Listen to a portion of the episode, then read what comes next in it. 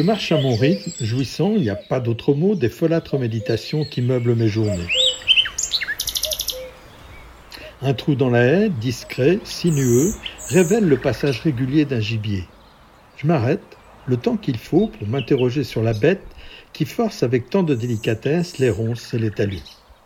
Je m'inquiète quand je pense aux 6 milliards d'êtres humains qui vivent en ville et qui ont très peu de chances de découvrir un jour, voire même d'imaginer, le parfait arrondi d'une luce où passe un blaireau, un ragondin, une fouine ou un chat sauvage.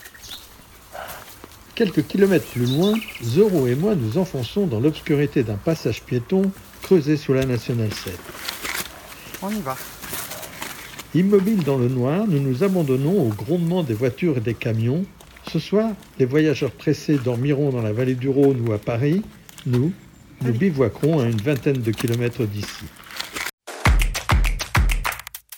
Alors que broute sur le talus de l'autre côté de la nationale, je les vois dans leur cabine ultramoderne. La plupart des voyageurs sont seuls. Certains chantent avec la radio. D'autres conversent avec une voix tombée du ciel. 856 salariés. Voilà, c'est intéressant. Tous ont l'air incroyablement concentrés et sérieux. Ils semblent ne rien voir. Les pictos censés glorifier le pays sont conçus pour des cerveaux de reptiliens lancés à 130 km/h.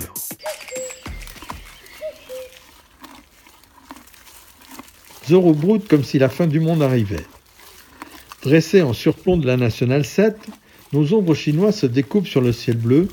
Nous voilà à notre tour devenus une insignifiante image pour les reptiliens. Après 15 jours de marche, je suis surpris de ne ressentir aucune lassitude ni fatigue. J'aborde les 350 km restants avec sérénité. Hé hey Zoro, on a eu raison de partir, non?